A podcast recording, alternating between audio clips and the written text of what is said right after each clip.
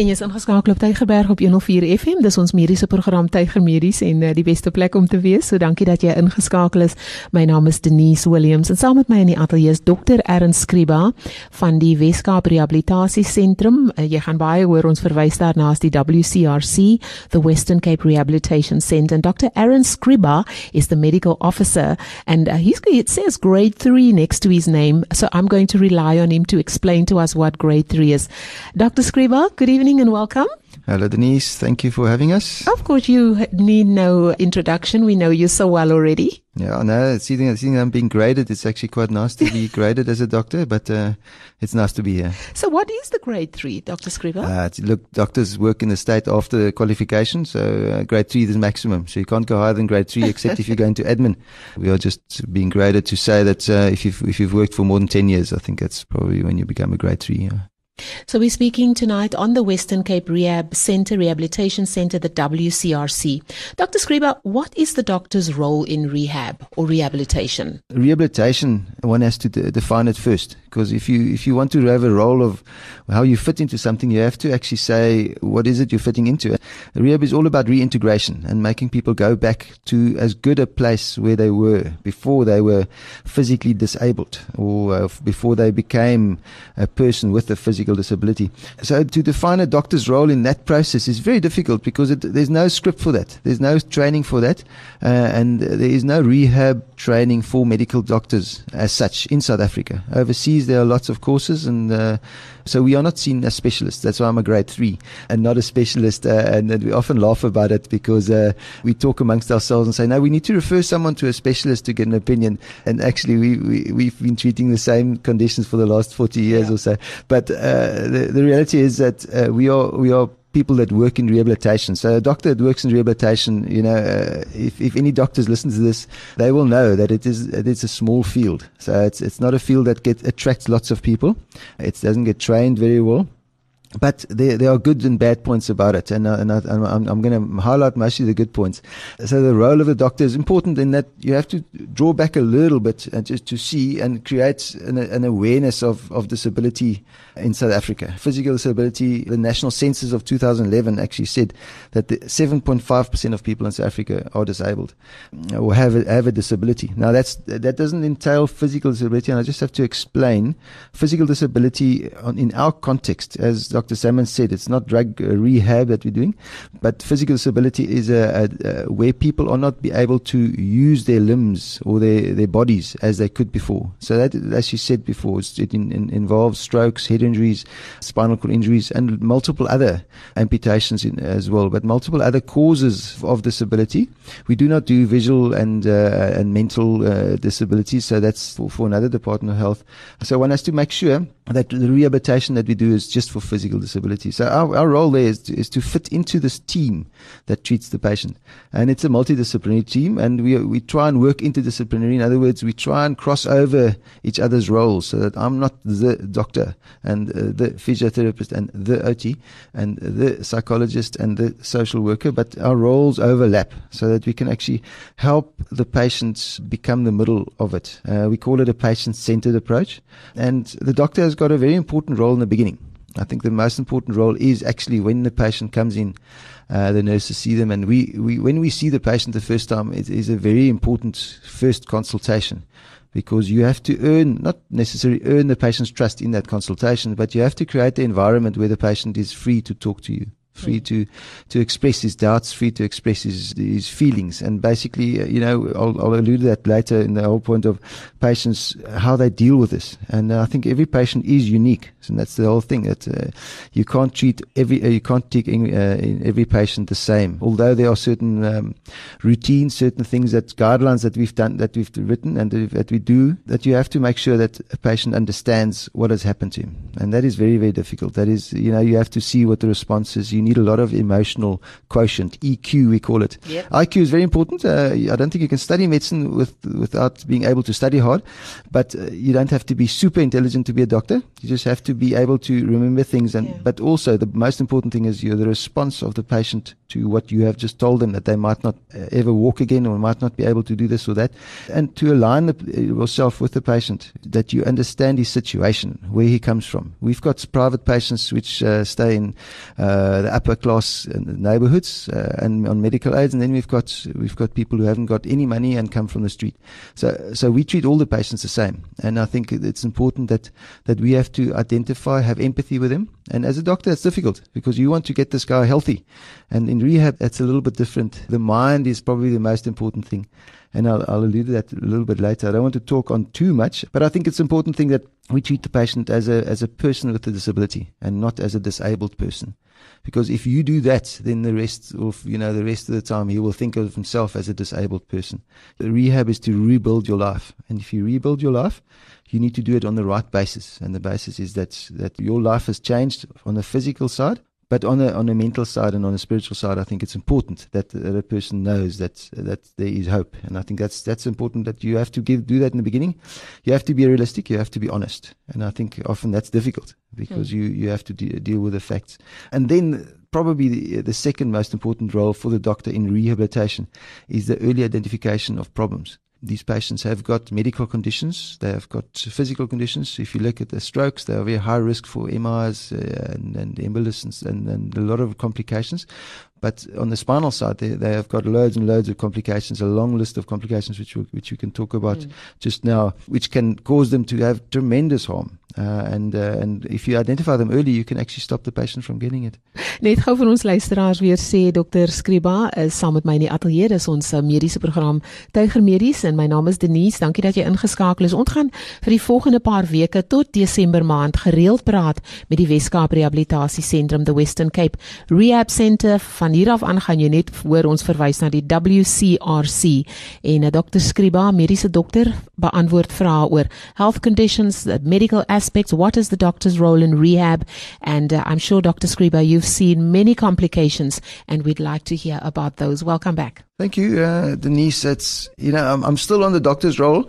I think uh, as part of the doctor's role, the complications do come in. And I think, uh, as I said before, the early the early identification of them is very important. Mm. You look at the patient as a as a whole. You you, you institute uh, routines that you that you're able to to work in a team where if their complications occur, they actually get get mentioned, and the patient is in the middle of that. And I think uh, I'm, I can mention it now. It's a, it's a bit of a tongue-in-cheek thing, and the Xhosa listeners might be very um, very uh, Uh, not affronted, but uh, they will think it's strange that a doctor will speak Xhosa. Uh, and uh, and I use the term Lukanduva Laku. I've used that for the last year whenever I've had a Xhosa patient. Maybe, maybe you should say that again, and we're I getting will, a little bit of a Xhosa lesson. Well. No, no, it's not a good. It's just something. Uh, one of my patients taught me um, a while ago when I tried to find out what the word is for responsibility. Uh, and being patient-centeredness centered, you want you want the patient to take responsibility for his condition, especially uh, not in, not when he just come in, but when when he's when he's been here for a while and he started to trust you and he's busy with rehab. You want him to take responsibility. And lu tranduva laku is actually just A, a, a term that you use to say, listen, this this is your problem. And and the Xhosa people always look at me and say, hi, doctor, man, hi, hi, hi. You can't make my disability my problem.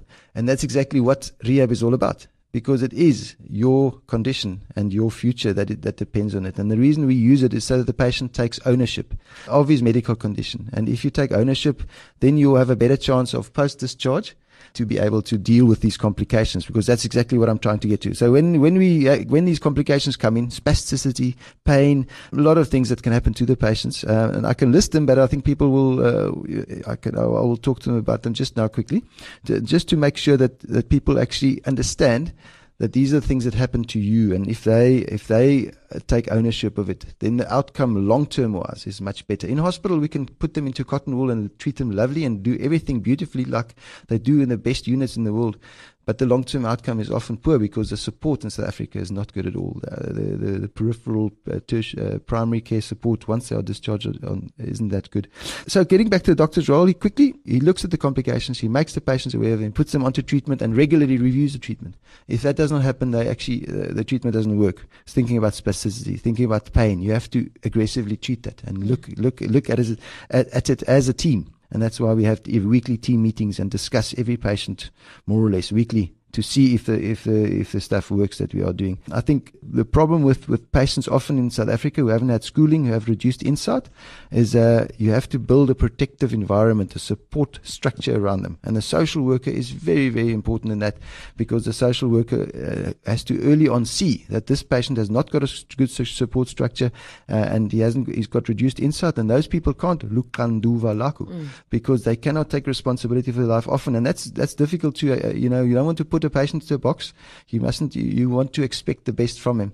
But as doctors, we often see that that a week or a month or a year later, these people have multiple complications and and they have let it slide because of many uh, many problems. The other doctors' role, at, just quickly to say, um, resuscitations, dreaded resuscitations, is there information groups we do with the patients, research we are supposed to do because that's very important in the disability field, in the rehab field, and then the follow-up, the O P D clinics that we do. Prevention campaigns like this, like Radio Tygerberg has done, diving, I think that's part of our role. We have to prevent, and we'll get onto the outcome at the end. And then important, very important, last thing that we do is a discharge letter.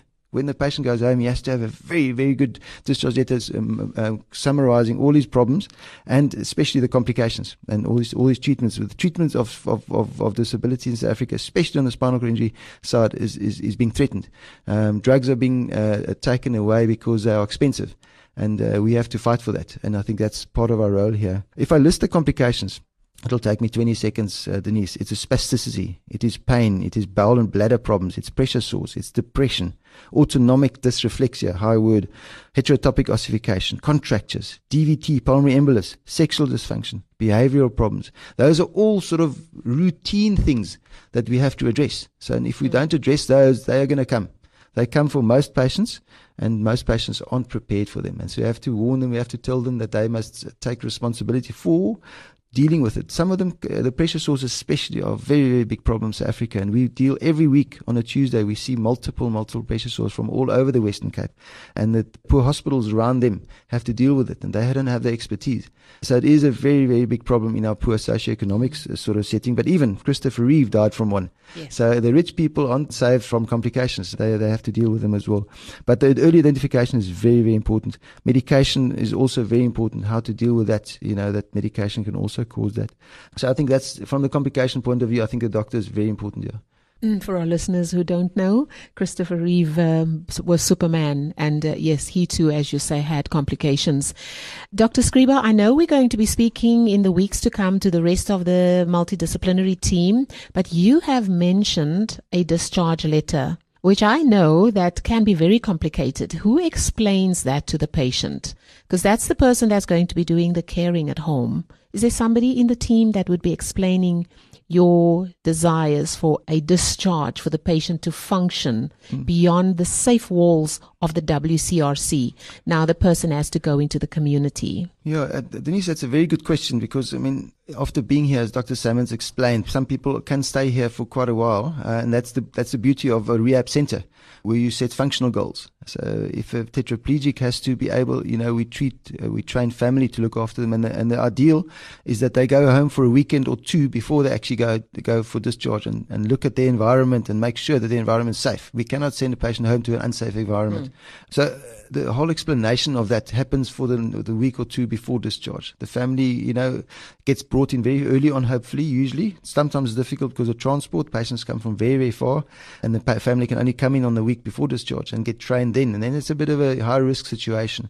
We have changed our attitude towards that, or our, uh, our way of dealing with it. Uh, we bring them back for high-risk follow-up, if we believe that the patient is at risk. And, and one of the one of the risks is that the, that the community health and clinics do not support and do not uh, issue them with enough stock of things that they need. And that's been a problem uh, for a long time. That's why we bring them back for high-risk clinics. Also the insight problem with the patient. But uh, coming back to your question, the explanation of this uh, usually happens Uh, on the last day when the family comes to fetch, and the discharge letter gets, gets explained. There is a discharge, there are two discharge letters, one from the team and one from the doctor. Now the team, I'm talking about the therapy team, so all the therapy goals. We want to make it one. At the moment we're busy looking at electronic ways to do that, so that there's one unified letter. But the medical one is the one w- which explains all the all the diagnoses and, and, the, and, the, and the medication. But this gets explained to the family, and the patient by that time should have been able to uh, inge- digest it properly, and to, to be used to that medication, and to know that if he does not take his bowel regime properly, he's going to get into trouble later. It doesn't happen quickly. The complications creep up on you, like pressure sores. But the bowel and bladder is, is, is specifically one that, if you don't keep your finger on it, it becomes a problem later. And uh, and I've spoken to many, many patients that have been paralyzed for many, many years, and they don't want to come back for follow-ups. And the follow-up is very important, because if you do not follow up, you actually create a, an environment where once the The, com- the complication has occurred, you struggle to make you deal with it, and and that's the, that is a problem, because we've lost patients like that because they don't want to see the doctor. Mm. Uh, they don't. They're not sick, and and to look after a physical disability is is not. You, you don't want to make pe- a person think he's sick, and that's why the doctors need to be not such uh, generals, you know, and professor professorial to make the patient feel like a patient, because it's actually a person with a disability.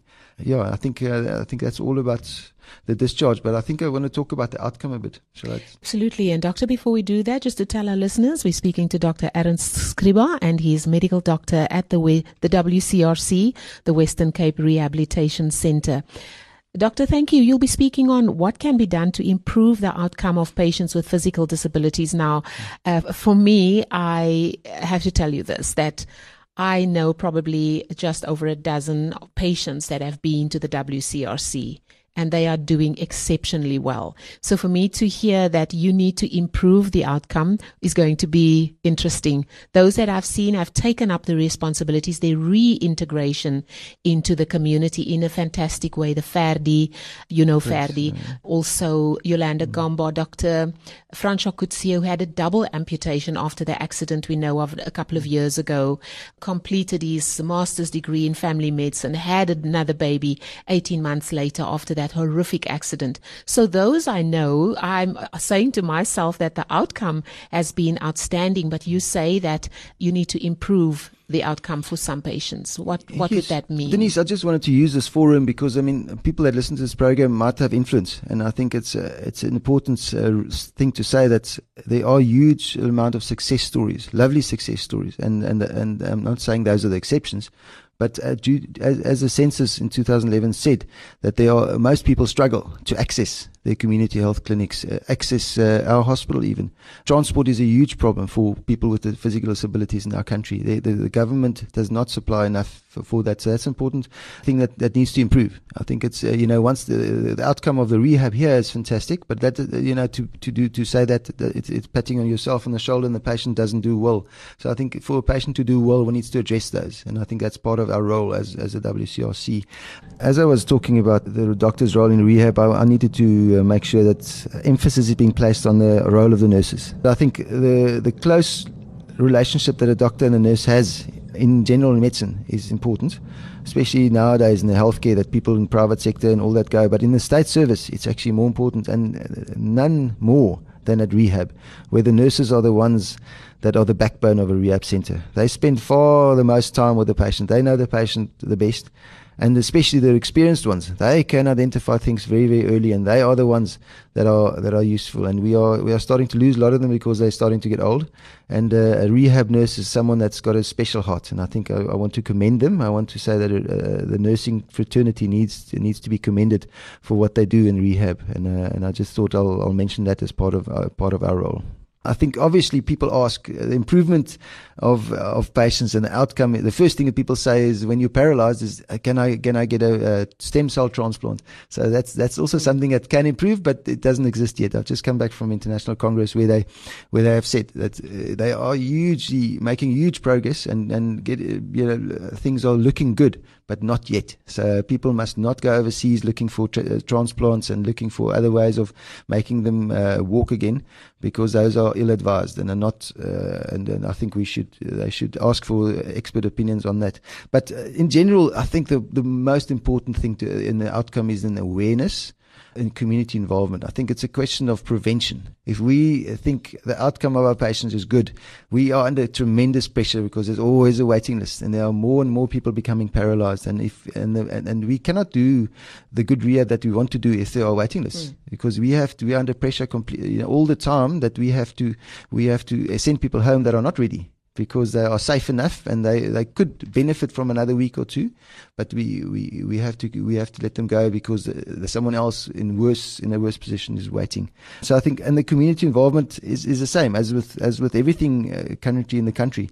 Uh, the community involvement saves life, and the community if the community awareness and prevention campaigns can be that, I think it it, it will be very important. The one thing that, that I wanted to to say that the move here to Western Cape Rehab from from Conradie, Karl Bremer, was to not lose the seamless service that we had. And I think the seamless service, especially on the spinal cord injury service, is that a patient gets the same uh, the same treatment from primary, secondary, tertiary care to us, and then from us home, that there is no interruption. And I think that the Department of Health has done, done a tremendous amount of pro, uh, you know, uh, effort in trying to get us to have the seamless service, but it's not there yet. So that can definitely still improve, uh, especially if people get sick once they're at home, to access uh, specialized service, which does not at the moment exist. So I think that's that's a good important thing. But I think, yeah, a message of hope.